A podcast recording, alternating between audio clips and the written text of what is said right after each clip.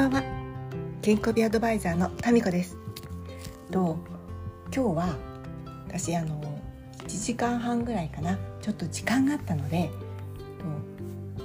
工工芸手芸の体験会に行ってきました。なんか旗織りみたいのを使ってランチョンマットっていうのかな。タペストリーっていうのかな。うんと 20×25 センチぐらいのものをパタパタ折るんだけれど縦糸はねもう色が決まっていて通してもらったってで横糸を選んで、えっと、作るのね。で色がね結構私はなんか奇抜なのを使いたがるせいかその手芸屋さんの方から見るとそんな色は選ばないだろうという色を選んだみたいで結構斬新でいいと一応褒めていただきました。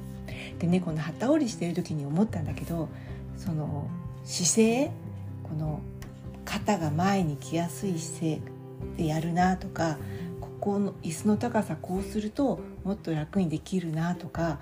なんかねそういうことを考えながらやったのとあと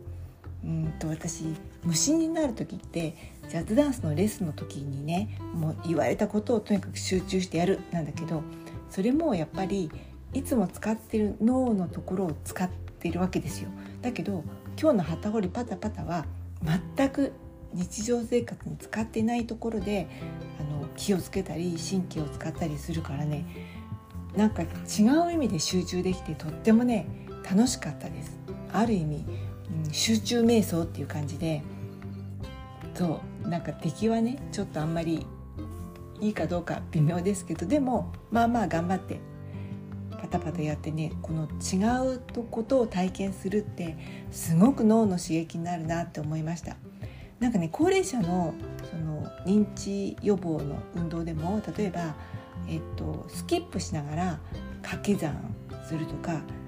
掛け算のもうちょっと難しくなるとスキップしながらどうなんだっけしりとりをするとかそのお掛け算ってほら覚えちゃったら言えるでしょでもしりとりって相手が何を言ったかで出てくるから難しいじゃない？なんかそういうのをやったりして動かしながら体をね考えるっていうのはすごくねいいことみたいです。うん、でだけどそれにその加えて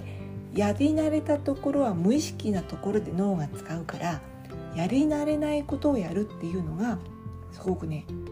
新しい刺激になるよって言われたことがあって勉強した時にあそうだなと思ってね私は今日は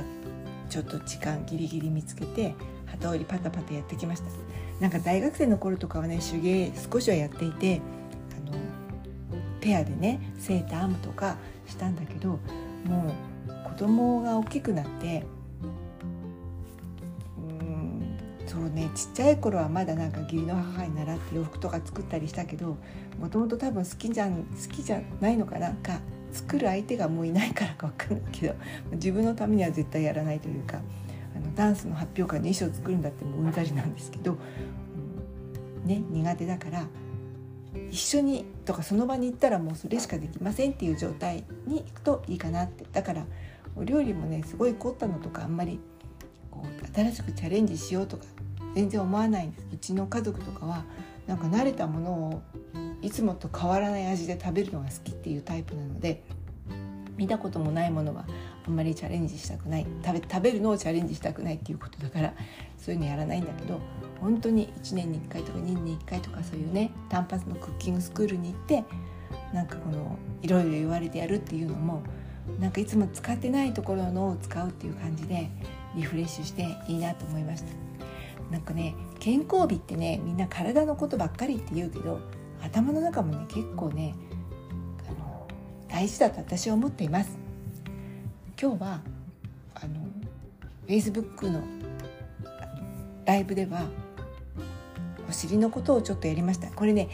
インナーマッスルとかってやってすぐは効かないんだけど明日とかね何何か日常生活した時にあ効いてるなって思うのがね私は楽しいです。それではまた。